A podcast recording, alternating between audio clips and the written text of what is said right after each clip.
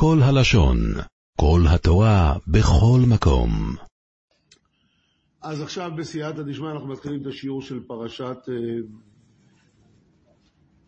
עקב, תשפ"ג, ואנחנו מתחילים עם אה, תזכורת משבוע שעבר. שבוע שעבר היה לנו, היה לנו את העניין של אה, מי. אתם יודעים שיש לנו בעיטה ויש לנו אחישנה.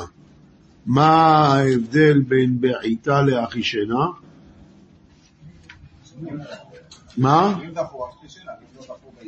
אם הוא, אם לא זכו, זה יהיה בעיטה. איזה עיטה? מתי זה העיטה?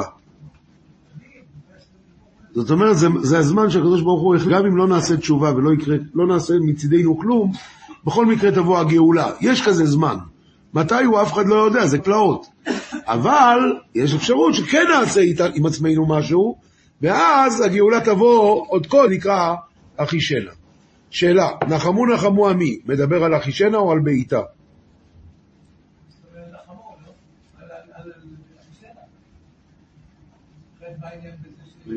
אני לא יודע, אתה שואל אותי שאלות, אני שאלתי קודם.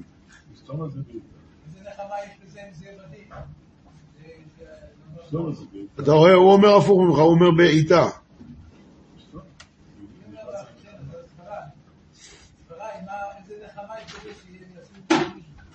אז התשובה היא כמובן שההפטרה הזאת מדברת על בעיטה ויש לזה שתי הוכחות. ההוכחה האחת,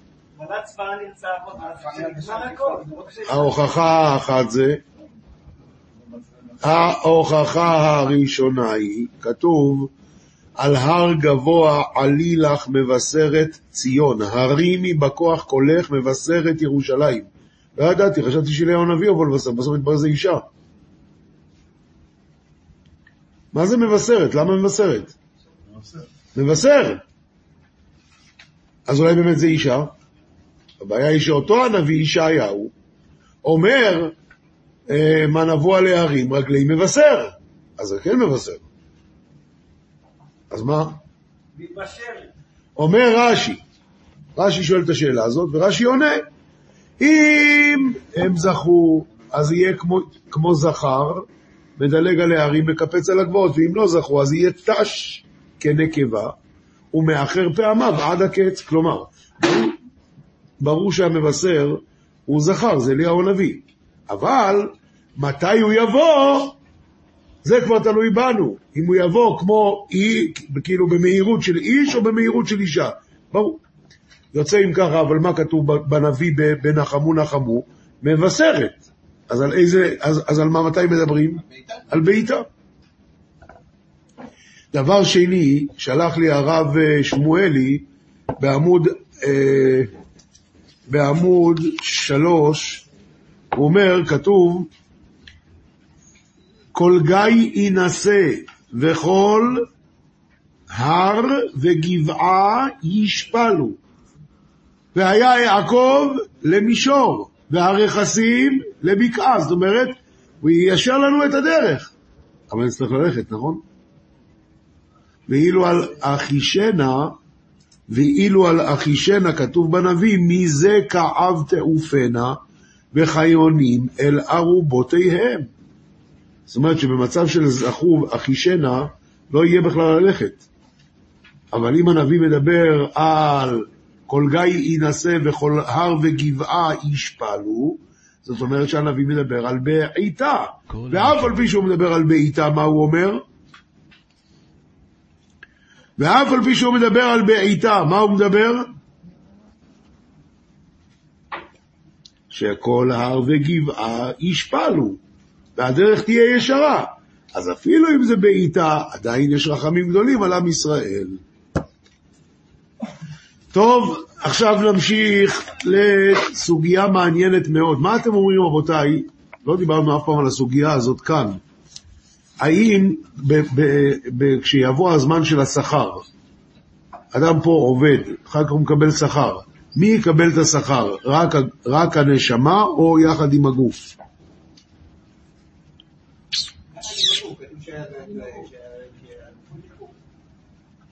יחד עם הגוף. מה, מה?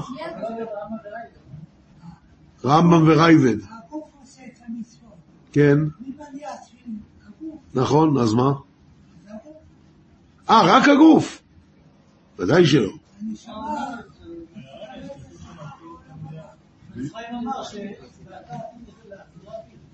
את הנשמה, כן? אז מה, מי אמר אבל שאת השכר מקבלים? אני שומע. מה אתה אמרת רמב"ם רייבד? מה? רמב"ן ורייבד? יפה מאוד. כל הכבוד. ובכן, זה מחלוקת רמב"ם ורמב"ן. הרמב"ם וסיעתו סוברים שרק הנשמה מקבלת שכר. הגוף נרכב בקבר וגמרנו. וה, והרמב"ן וסיעתו סוברים, מה פתאום?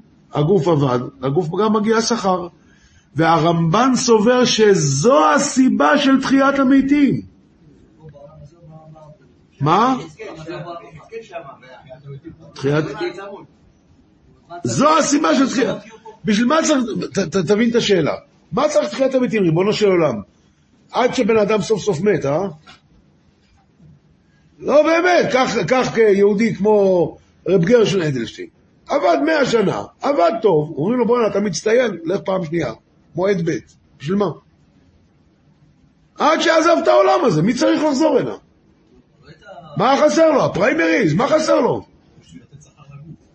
אה, סובר הרמב"ן, שתחיית המתים זה בשביל לתת שכר לנשמה עם הגוף. הרמב"ם סובר בשביל מה תחיית המתים. לפי הרמב"ם אין דבר כזה. רק הנשמה מקבלת שכר, אז בשביל מה יש תחיית המתים? אז אומר הרמב"ם בשתי מקומות, גם בפרק, גם בהלכות מלכים שם במשיח, וגם בהלכות תשובה. פעמיים הרמב"ם אומר את זה, שתחיית המתים לא נתעבו הצדיקים והנביאים לתחיית המתים, אלא לא בשביל שימלכו על כל העולם, ולא בשביל, ולא בשביל, אלא בשביל שיעסקו בתורה, ויהיה להם שקט בלי שעיבוד מלכויות, מה? כן. מה? לא, בשביל להיות... אבל הלימוד התורה בזמן תחיית המתים, בזמן המשיח, יהיה בלי שעיבוד גלויות. שתבין, מדברים על רבי שמעון בר כן? אבל ישב במערה ולמד. זה לא אותו דבר. שווה לו לבוא הנה עוד פעם, בשביל ללמוד בלי שעיבוד מלכויות. זהו. אז זה מחלוקת רמב"ם ורמב"ן. מה, למה אני מביא את זה? יש ספר שנקרא זכר דוד.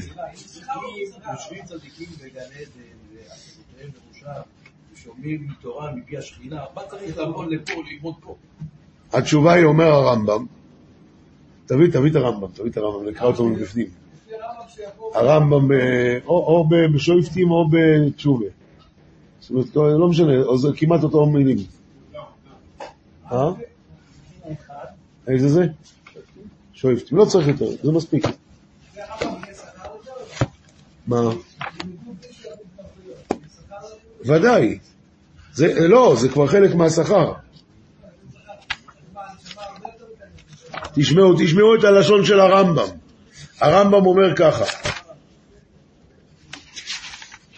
לא נתאבו הצדיקים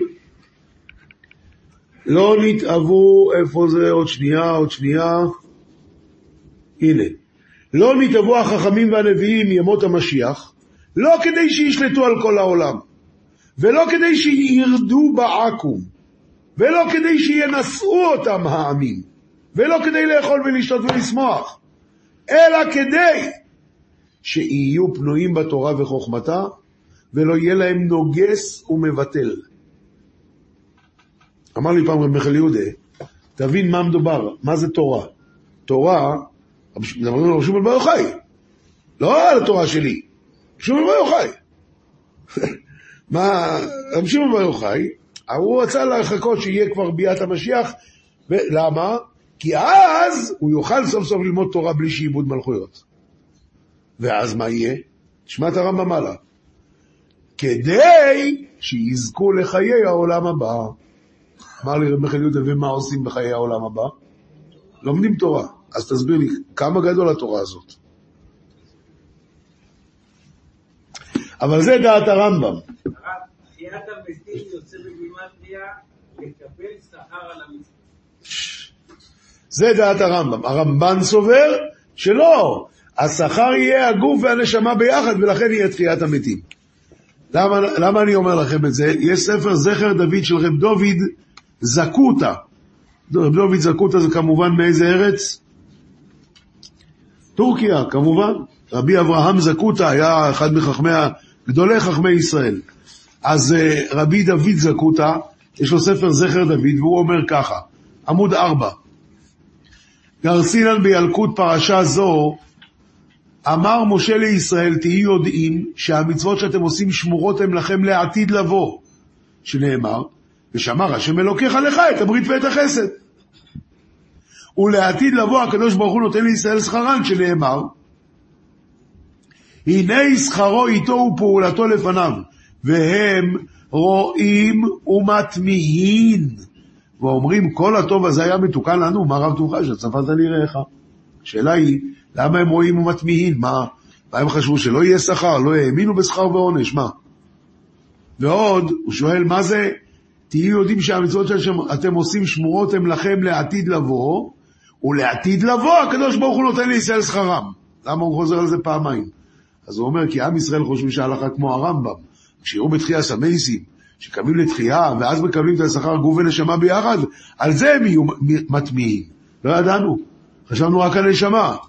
אז על זה יהיו מטמיעים, איך זה יהיה כמו הרמב"ם. עכשיו, לא, הפשט בפוסוק, במדרש, אפשר זה, אבל עצם הידיעה שיש בזה מחלוקת צריכים לדעת, כן.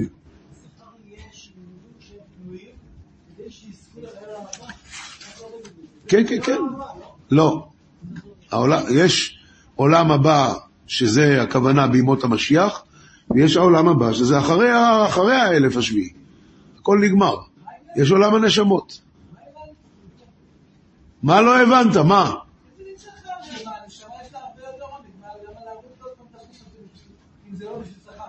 טוב, אני לא יודע לענות לך, אבל תחכה ותראה, יהיה בסדר. אמן.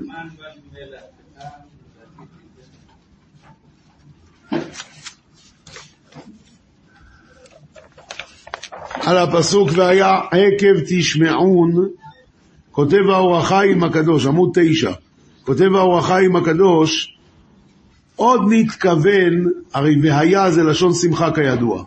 אז מה קשור פה שמחה? אומר האור החיים הקדוש, עוד נתכוון שצריך שילמוד התורה בשמחה ולא בעיצבון, כי דברי תורה אסורין לאבל. אנחנו תמיד הבנו שלמה לא, אבל לא לומד תורה? כי התורה משמחת אותו, הוא אומר הפוך. למה אבל לא לומד תורה? כי, כי את התורה צריכים ללמוד בשמחה. הוא אומר הפוך. אה? אל תעציב את התורה. משהו כזה, אל תעציב את התורה. אז, אז האור החיים לומד הפוך. לא אתה צריך, אסור לך לשמוח עכשיו, אז אסור לך ללמוד תורה, בדיוק הפוך. אי אפשר ללמוד תורה שלא בשמחה, וכיוון שאתה עצוב, אל תלמד תורה עכשיו. פילי פלוי.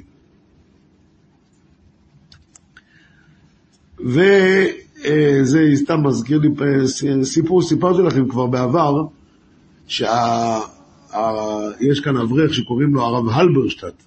סיפר לי שהוא היה בחור, הוא למד בישיבה בירושלים, הוא היה מקורב לרב אה, אוירבך, חתנו של הרב אלישיב, איך קוראים לו?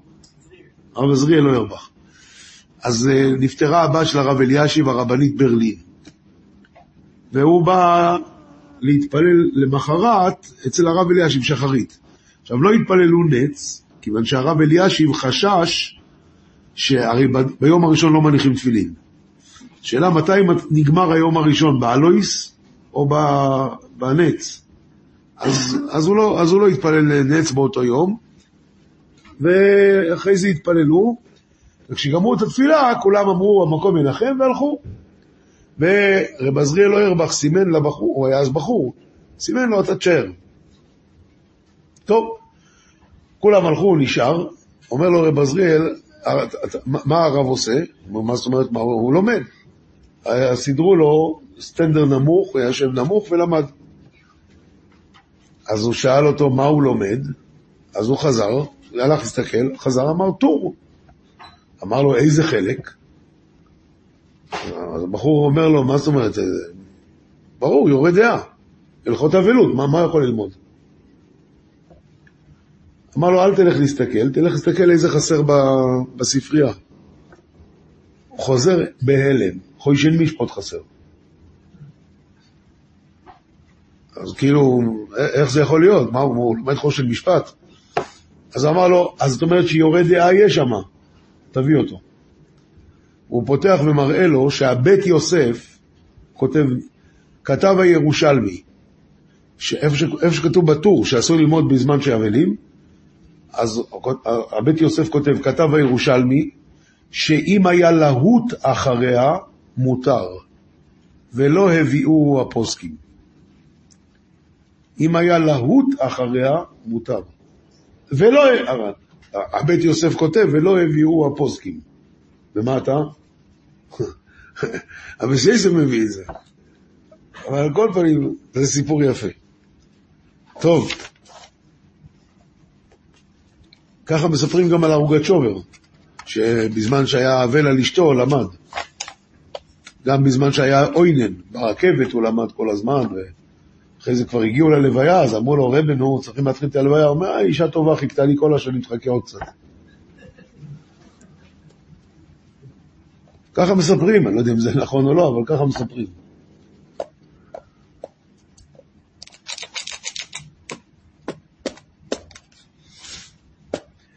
הלאה. עכשיו, סיפור מאוד מאוד יפה שהתפרסם בעיתון אה, שבוע שעבר, ממש סיפור יפה. היה אחד מגדולי חכמי מרוקו בדור האחרון, קראו לו רבי רפאל ברוך טולדנו. יש על שמו רחוב פה לא רחוק. כן, כן.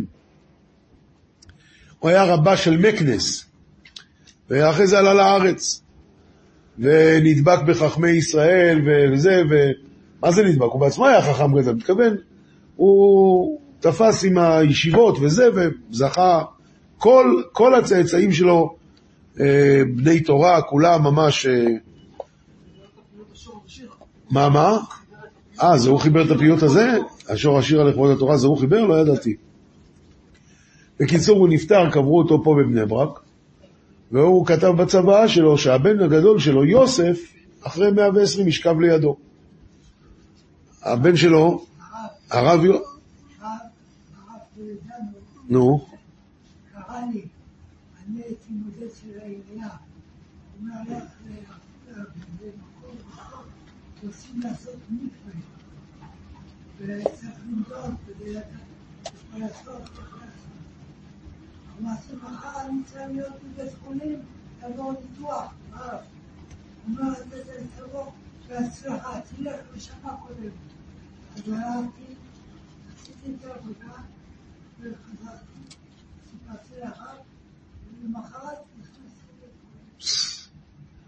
יפה מאוד. בקיצור, אז הוא כתב בצוואה שלו, שאחרי 120 ישכב לידו בנו הגדול, הרב יוסף. מי שהכיר את הרב יוסף היה ברחוב אבן גבירול. אבן שפרות זה, אה, זה בפנים, נכון. היה לו שם בית כנסת, היה אומר שיעורים. אז הרב יוסף הזה, הוא היה הבן הגדול. היה בן שקראו לו הרב יעקב, והוא היה בצרפת. היה לו שם מוסדות. הייתי במוסדות שלו בצרפת. והרב יעקב נפטר יותר צעיר, מה לעשות? כשהרב יעקב נפטר, הלוויה, אני זוכר, הלוויה הייתה בפונביש, בישיבת פונביש יצאה הלוויה, ובאו הבנים שלו, אומרים, מה עושים? איפה קוברים את אבא? אמר להם הרב יוסף, אני מוותר לו על המקום שישכב ליד אבא. שאלו אותו, איך אתה מוותר עליי? ליד אבא? אמר, מוויתור לא מפסידים. עכשיו הוא צריך שישכבו ליד אבא. לפני 11 שנים נפטר הרב יוסף, המקום ליד אבא תפוס, הוא נתן אותו לאחיו. אז הוא שוכב למרגלותיו של האבא. כאילו אם זה הקבר של האבא, הוא שוכב פה. עכשיו היה 11 שנה לפטירה שלו של הרב יוסף, והבנים שלו עלו לקבר. אומרים, מצבה חדשה לידו. מי זה? רב גרשון אדלשטיין. מוויתור לא מפסידים. תראו את התמונה, בעמוד 12.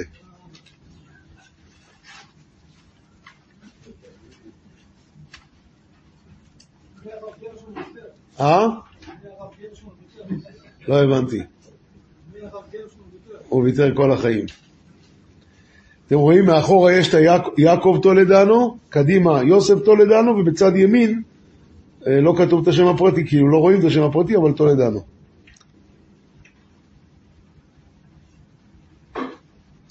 מוויתור לא מפסידים. כן.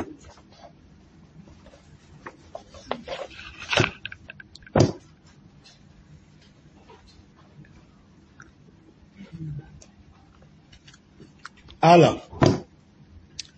כתוב בתורה עכשיו על התחלת הפרשה, ואהבך וברכך וירבך וברך פרי בטנך. עכשיו, אז מה זה פרי בטנך? מה הוא יברך? מה? את הצאצאים. ואז הוא ממשיך הלאה, לא יהיה בך עקר והכרה. שכוח.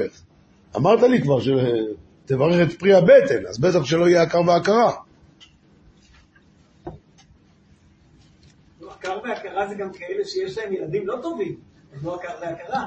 ברך פרי בטנך שיהיו ילדים טובים. אבל אם אתה כבר מברך את פרי בטני, אז כבר יהיו ילדים טובים, אז אתה לא צריך להגיד לו, יהיה עקר והכרה. העקר והכרה נאמר אחר כך. מה? לא, מה פתאום? לא יהיה בך עקר והכרה, וביבמתך. גם בבהמות. אז, אז, אז ככה, קודם כל את השאלה שלח לי הרב גמליאל הכהן רבינוביץ', והוא אומר כמה תירוצים, תירוץ אחד הוא אומר, פשטות. קודם כל, יש דבר כזה שבן אדם נולד לו ילד, ואחרי זה נעצר. אשתו לא מולידה עוד. אז עכשיו מה? אז לכן הוא אומר, ברך בי ובטנך, חוץ מזה לא יהיה בך עקר והקרא שיהיה לך עוד ילדים. אבל... מה? גם זה.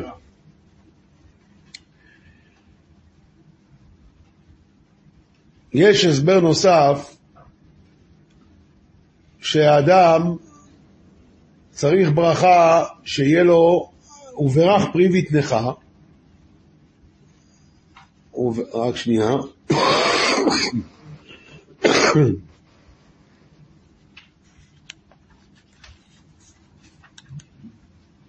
כן. אתם שומעים רבותיי? לפני כן אני רוצה להקדים משהו. יש חתם סופר, אתם יודעים שכשזאתי התחתנה עם אברהם אבינו, איך קראו לה? הגר. אז תכף התעברה. ואז ותקל גדירתה בעיניה. מה אומר השם רש"י? אמרה, שרה זו אין תוכה כברה. אה, 70 שנה עם הצדיק, לא יצא לה כלום. אני רק חתנתי, תראו, אני כבר... אה... אז קודם כל לא יפה שהיא עשתה את זה, וזה גם לא נכון מה שהיא אמרה. אבל באמת, על ההנהגה של הקדוש ברוך הוא, יש לדון, מה קרה כאן? למה זה באמת ככה? למה זאת רק התחתנה, כבר מגיע לה את הפרס? ו, ולעומת זאת, אה, שרה, הצדיקה הגדולה, אומר על זה החתם סופר, אומר על זה החתם סופר, אה, גר, איזה יופי, מזל טוב לך. תגידי, באמת, מה נולד כבר? אה, ישמואל, איזה יופי. ומי הנכדים? ערפאת, אבו מאזן ושאר החולרות והרוצחים. ממש זכות, אה? את לא מבינה שחיפשו עד עכשיו מתנדבים? יודעת מי היא הולכת להוליד? את יצחק. ומי יהיה הנכד שלה? יעקב. ומי יהיה הנכד שלה? משה רבינו, אדון הנביאים. ומי יהיה עוד נכד? רבי שמעון בר יוחאי והרמב"ם. את מבינה? בשביל ללדת דבר כזה צריכים 75 שנות עקרות, עם הרבה תפילות, עם הרבה דמעות, עם הרבה ביזיונות, ואז יכולים לקבל כזה פרס. את על זה אף אחד לא... קחי, למה לא? קחי. חיפשנו את המתנדבים. ממילא זה תירוץ נפלא. אומר לך, וברך פרי בטנך, יהיה לך פרי בטן, משהו משהו, אבל אל תפחד, לא צריכים שזה 75 שנות עקרות. ואף על פי כן לא יהיה בך עקר והכרה. למרות שיקבל כזה ילדים, אבל לא צריך עקר והכרה. יפה מאוד. מה, מה מישהו רצה להגיד פה משהו באמצע, לא שמתי לב? לא רוצים, לא צריך. הלאה, אה, אה, אני רציתי להגיד. אני רציתי להגיד. יש לכם עדיין את הספרי תהילים? תפתחו רגע את הספרי תהילים בפרק קי"ט. אה? לא, לא יודע. החתם סופר לא כתוב פה.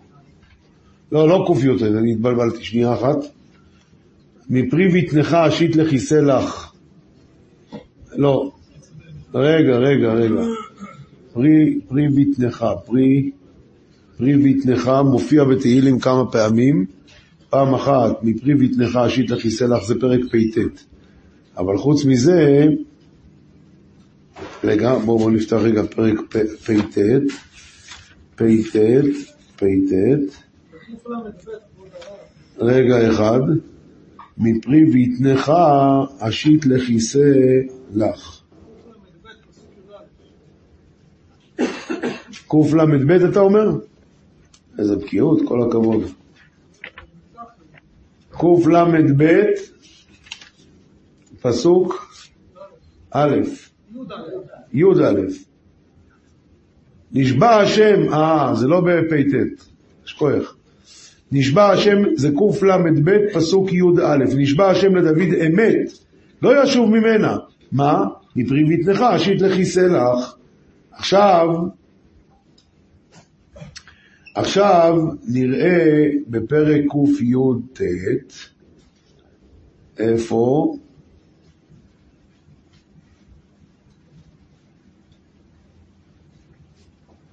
איפה בקי"ט? רק רגע, תפסיקו לו, רגע. לא לצעוק. שנייה אחת. שנייה אחת.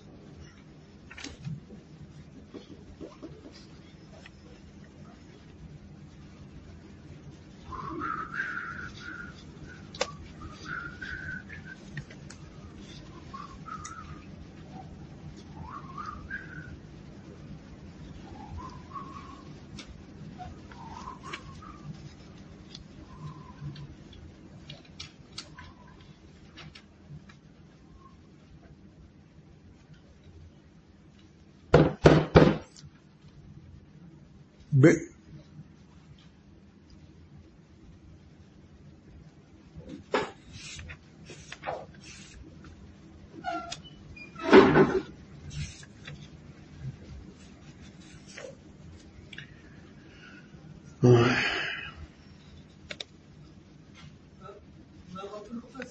אני מחפש רש"י שאומר שדוד המלך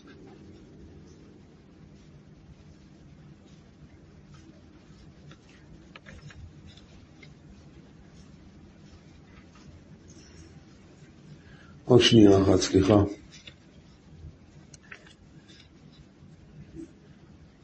אולי תשאירו משהו בינתיים. ככה זה נכנס ללחץ.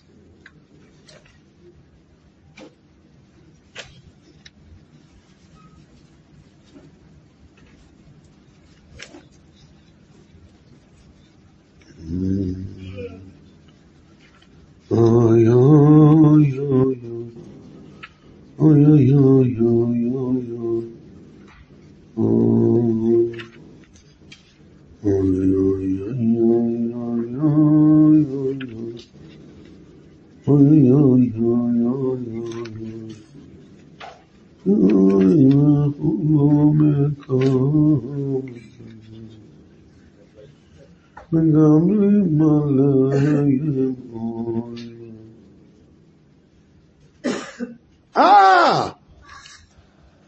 הנה נחלת השם בנים זכר פרי הבטן, איפה זה כתוב?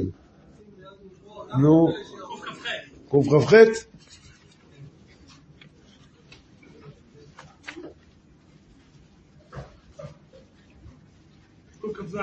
קכ"ז. אה... שכר פרי הבטן. מה זה פרי הבטן? מה זה שכר פרי הבטן? אומר רש"י, נו תסתכל מה רש"י אומר. שכר פרי הבטן, שכר פרי התורה שבלב. שנאמר, כי נעים כי תשמרם בבטניך. אדם לומד תורה בלימוד, במחשבה, מה מקבל בעד זה? הנה נחלת השם בנים. זה שכר פרי הבטן. מה זה פרי הבטן? שאתה חושב בלימוד. רש"י, ראית? אם ככה, אז יש לי תירוץ חדש. מה התירוץ החדש? קודם הוא אומר, אני אברך את מה... ברך פרי ויתנך, אני אברך אותך בלימוד. אחרי זה הוא אומר יהיה הכר והכרה.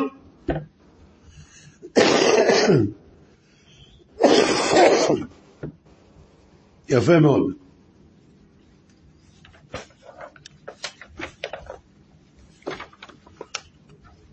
מה, אתם רוצים להגיד לי שעשר ועשרים עכשיו, כאילו? אה, מי שקם מאוחר יישאר פה אחרי שאני אלך.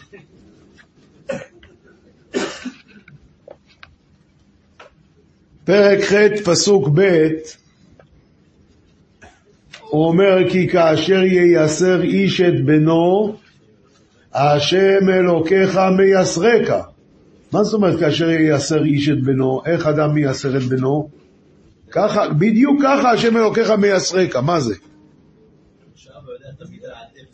עמידה עד איפה? אפשרות נוספת, אבא נותן שתי סטירות לבן שלו, הבן בוכה נורא ולאבא זה כואב.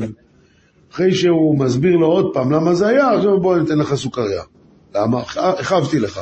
כאילו, הכאבת לו למה? בגלל שהוא היה צדיק?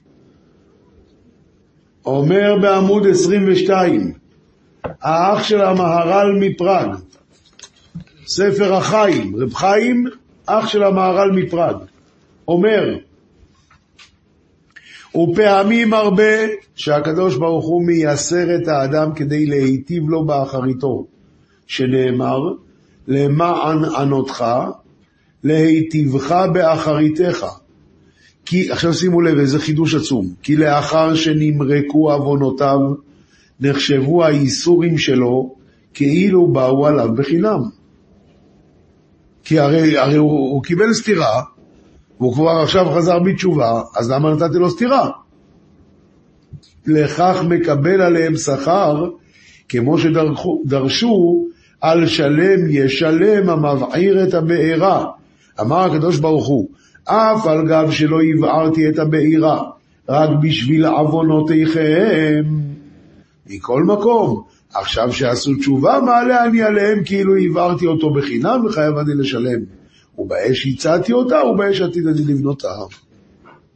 זה נקרא כאשר יעשר איש את בנו. דבר נוסף, רבותיי. לא, למה? איך הגעת לשם?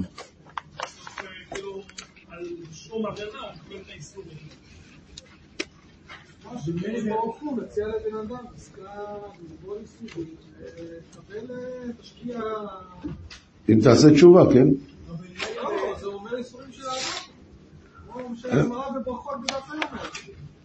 איפה הוא אומר איסורים של אהבה? איפה הוא אומר איסורים של אהבה? נו. בסדר, אבל זה לא איסורים של אהבה. איסורים של אהבה זה נקרא שאדם באמת לא חטא. כאן, כאן מדברים אפילו אחרי שחטא. כיוון שחזר בתשובה, הקדוש ברוך הוא מחשיב את זה כאילו שהוא לא חטא. אולי, כן. מוריי ורבותיי, יש אה, גמרא במסכת מגילה, למה נמשלה אסתר כאיילת השחר? מה התשובה? מה השחר סוף כל הלילה, אף אסתר סוף כל הניסים. שואל המהרש"א, מה עושים בסוף כל הלילה? מה נהיה? אור. מה נהיה אחרי שנגמר הניסים? חושך. אז איך אתה משווה את זה? מה השחר סוף כל הלילה, אף אסתר סוף כל הניסים. נו, אז עכשיו... יפה. עכשיו, מה שאתם אומרים זה התירוץ, דיברנו על זה כמה פעמים. עכשיו מצאתי בשם הבעל שם טוב את אותו רעיון כאן. אומר הבעל שם טוב שהאדם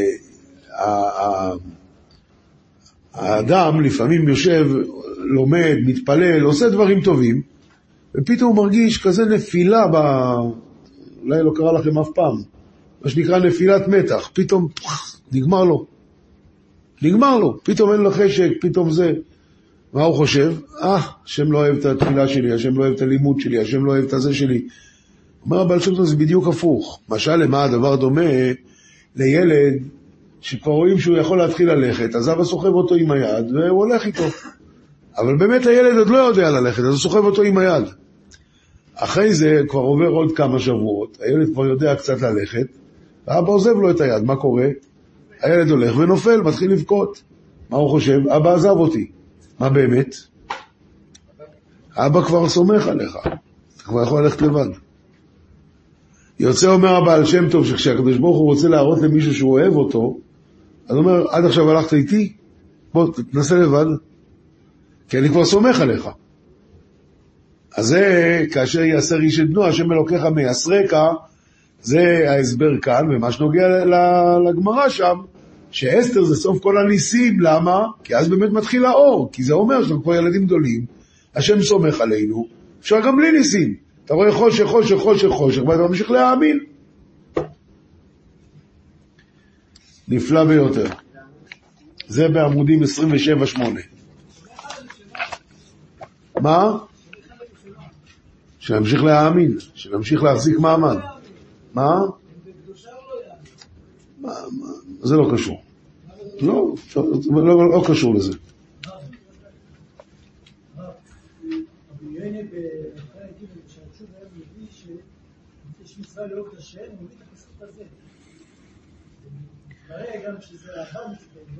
כאשר יעשר איש את בנו. טוב, עכשיו מוריי ורבותיי, יום אחד בא מישהו לרב שך, ספר לו שיש לו המון, המון צרות, ואנשים רודפים אותו ועושים לו וככה וככה וככה, וכבר נמאס לו מהכל והוא לא יכול יותר. אז הרב שך אמר לו, תשמע, תחזיק מעמד, ואתה תראה, הכל יתהפך לטובה, ויהיה בסדר, ודיבורים אה, כאלה. ותוך כדי הביאו לרב שך כוס תה ודבש כדי להמתיק את התה. והרב שך לוקח את הכפית של הדבש, יש לשים בתה. פתאום הוא אומר לו, אתה יודע מה עלה בדעתי עכשיו? כמה צרות דבורה עושה לבן אדם? הרי היא רק מגיעה לאזור, הולך האוכל, הולך זה, אה, אה, כולם בורחים. ואם היא עוקצת, זה כואב. אבל תראה מה בסוף יוצא מזה. תראה איזה דבש היא מוציאה. אז תדע לך, ודאי צריכים להתפעל שיפסיק והכל, אבל צרות, כאשר ייסר איש את בנו השם אלוקיך מייסרק, זה דומה לרעיון שאמרנו בשם רב חיים, אח של המהר"ל. טוב,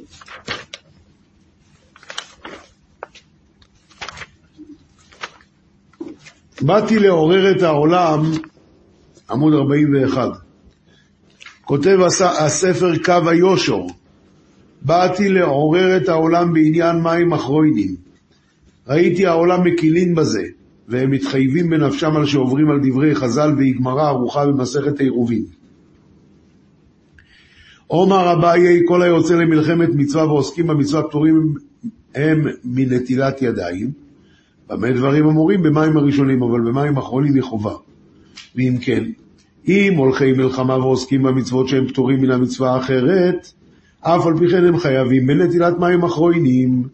ומכל שכן מי שאינו עוסק במצווה ואינו יוצא למלחמה, אינו יוצא למלחמת מצווה שהוא חייב ליטול ידיו, ידיו במים אחרונים.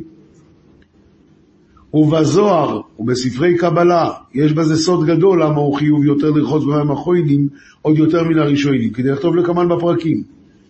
והנה מצינו בגמרא דאמר רב אשי אנא משאי מלוא ידיי מאיה ונותנים לי מלוא חופנה טיבותא.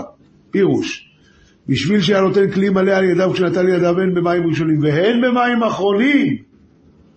לכן הקדוש ברוך הוא מניע ביתו בטוב בעשירות. כי רב אשי עשיר גדול היה. והטעם, שלפי שכשהאדם אוכל בביתו עם אנשי ביתו יש שם מזיקים שרוצים ליהנות מסעודתו, ולכן היו דורות הראשונים נזהרים מלשתות זוגות כי שם היו מזיקים כת אחד שמע ואמרי לה, שהיו יכולים חס וחלילה להזיק לאדם. לכן תקנו רבותינו זה על רחיצת נטילת ידיים אחרונים כדי להסיר הזוהמה מן ידיו שהוא אוכל בהם, כדי שלא להשרות עליו הזוהמה. וכולי וכולי. אז אני אומר, באתי לעורר, ואני מקווה בעצמי להתעורר, כי גם אני לא תמיד אה, מספיק מקפיד על המים הכרוינים. אצלנו אנחנו יקים, אצלנו לא נטלו בכלל מים הכרוינים. אבל רב ניסים אמר לי ליטול. אז אני משתדל, בשבת אני ודאי משתדל. אבל ביום חול לא תמיד, אה, צריך לעורר גם את עצמי. מה?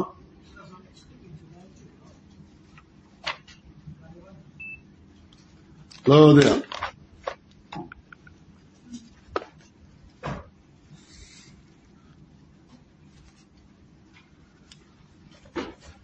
עכשיו, בפרק ט', פסוק ט', אומר משה רבינו לעם ישראל, ואשב בהר ארבעים יום וארבעים לילה, לחם לא אכלתי, מים לא שתיתי.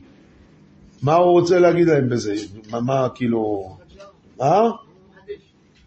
מה הוא מחדש? לא, לא יודע מה הוא מחדש, בשביל מה הוא אומר את זה?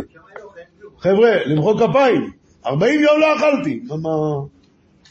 מה, מה, מה הסיפור כאן?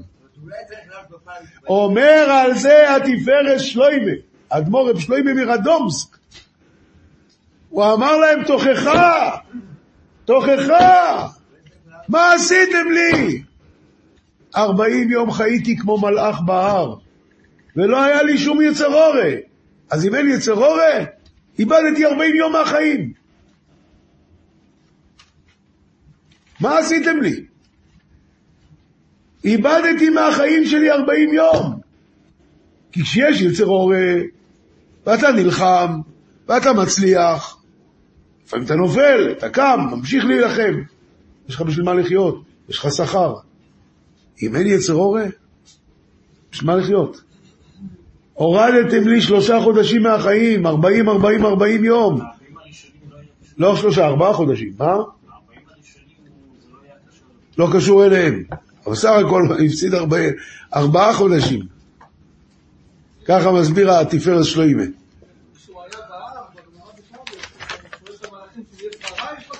נכון, נכון. עכשיו עוד דבר מאוד יפה יפה מהרב יעקב ברונפמן, עמוד 62 רבותיי, בפרק ט' פסוק י"ט, הוא אומר, כי יראתי מפני האף והחימה, אומר על יונתן בן עוזיאל, בי היא זימנה השתלחון מן קדם השם חמשתי מלאכיה מחבליה לחבליית ישראל. מי הם החמשת מלאכי חבלה? אף וחימה וקצף ומשחית וחרון. כיוון דשמע משה רבון לישראל, אזל ואיתקר שמע רבה ויקירה, והוא מקבריון את אברהם, יצחק ויעקב. וכאמון בצלותה קדם השם, ומניד יתקליהו תלת מנעון, וישתיירון טריין, אף וחימה. בעא משה רחמין, ואתכליאו אוף תריהון. משה רבינו ביקש רחמים, אז גם מהם נכלאו, או כן, משהו כזה, אתכליאו אוף תריהון, וחפר שיח בארעא דמואב וטמרינון בשבועת שמא רבא ודחילא. אז הוא חפר בו וקבר את שניהם, את האף והחמה. וזה הוא אומר, כי יגורתי מפני האף והחמה. כאילו, מה, מה תפקידם של האף וחימה שהוא כל כך מפחד מהם? אמר לי הרב יעקב ברונפמן, תסתכלו בעמוד 63, זוהר פרשת פקודי. כותב הזוהר, מאחה מתפשטין ונפקין טריין רוחין, אף וחימה. מה הם עושים האלה, אף והחימה? ואילין איתמנון על כל אינון דשמי נזיפא ממאן דלאי באורייתא, ויטרח צנבי ולא חיישי עלי. וכן, על כל אינון דחייכן ממילי דאורייתא או ממילי דרבונון. מאף וחימה אילי נפקין, מאף וחימה אילין נפקין כמה אלף וכמה ריבבן, וכולו נפקין ושארן עלי דבני נשר, אינון דמשתדלין באורייתא, או דמשתדלי במילי דמצווה, ואז לי בארכה דמצווה, בגין להתעצבון ולא יחדון בה. אומר הזוהר הקדוש, למען המלאכים האלה, מה הם עושים? הם רואים אדם לומד תורה או עושה מצווה, הם באים לעשות לו רק דבר אחד, שלא ישמח בזה. זה האף והחימה. מה הם עושים? לוקחים את השמחס מצווה לאדם שעושה מצווה או שלומד תורה. ואומר על זה משה רבינו, כי יגור אותי מפני האף והחימה.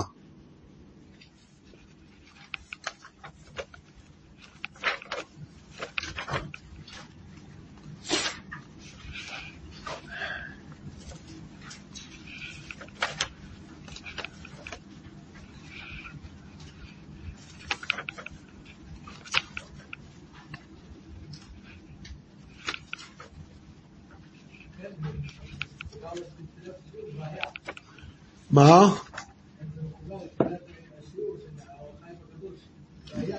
נכון. עכשיו רבותיי, דבר אחרון להיום, תראו, אנחנו בסוף רק בני אדם, ולכולנו יש גם יצר הרע והרבה בעיות, ואחד מהדברים שהיצר הרע מוכר לנו זה שאו הכל או כלום. אתה יכול להיות רב חיים קניבסקי? לא. אז גמרנו, רד מזה. זה כאילו או הכל או כלום. וזה כזה אכזריות מצידו, כי מה היה? יום אחד חברת אה, לופטנזה, אתם יודעים מה זה חברת לופטנזה? מה הם מוכרים? הם מוכרים טיסות. חברה גרמנית, והם מוכרים טיסות. עכשיו, מה קורה? הם, הם מוכרים כרטיסים, סליחה שנייה אחת, הם מוכרים כרטיסים, והם רוצים להרוויח כסף, אבל עולה להם. מה עולה להם הכי הרבה מהכל? דלק. דלק. דלק מטוסים, וזה המון המון המון דלק והמון כסף. אז הם מאוד רוצים לחסוך. אז מה הם עשו? הם החליפו את כל העגלות שעוברות בין, ה, בין המושבים מברזל למתכת יותר קלה. והם עשו חשבון שהם הרוויחו 13 קילו.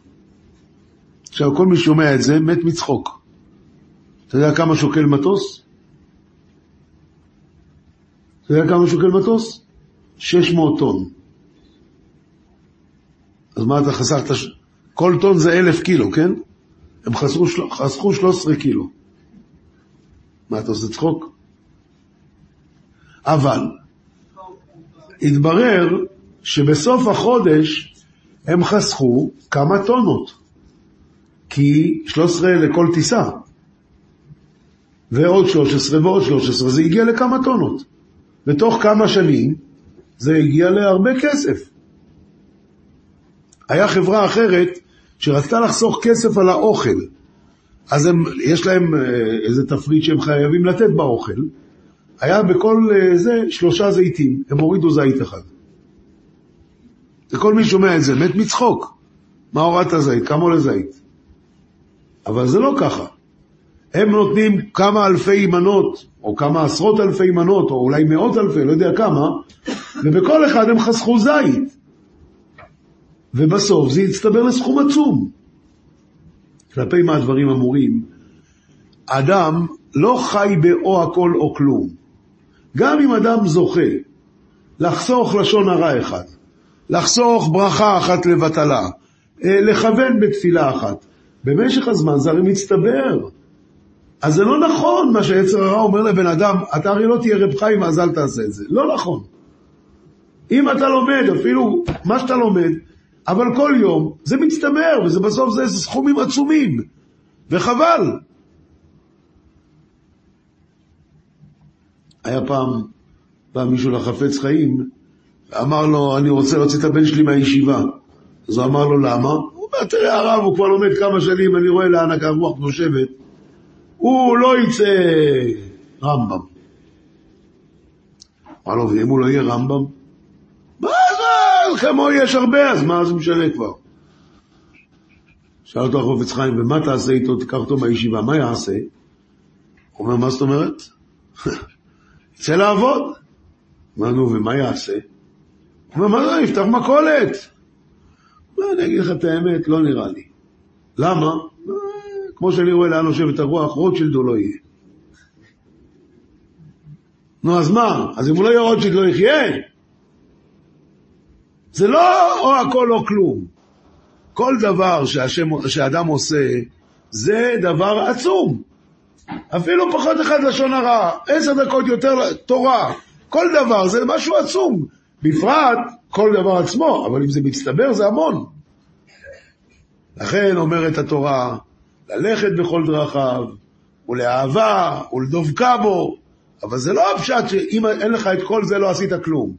כל דבר שיהודי עושה, זה משהו גדול מאוד, ושיהיה לכולם שבוע טוב, והרבה הצלחה, ובין הזמנים נוח ונעים. ושלא עוד, לא יישמע עוד שוד ושבר בגבולנו. עולם שלם של תוכן מחכה לך בכל הלשון, 03 617 1111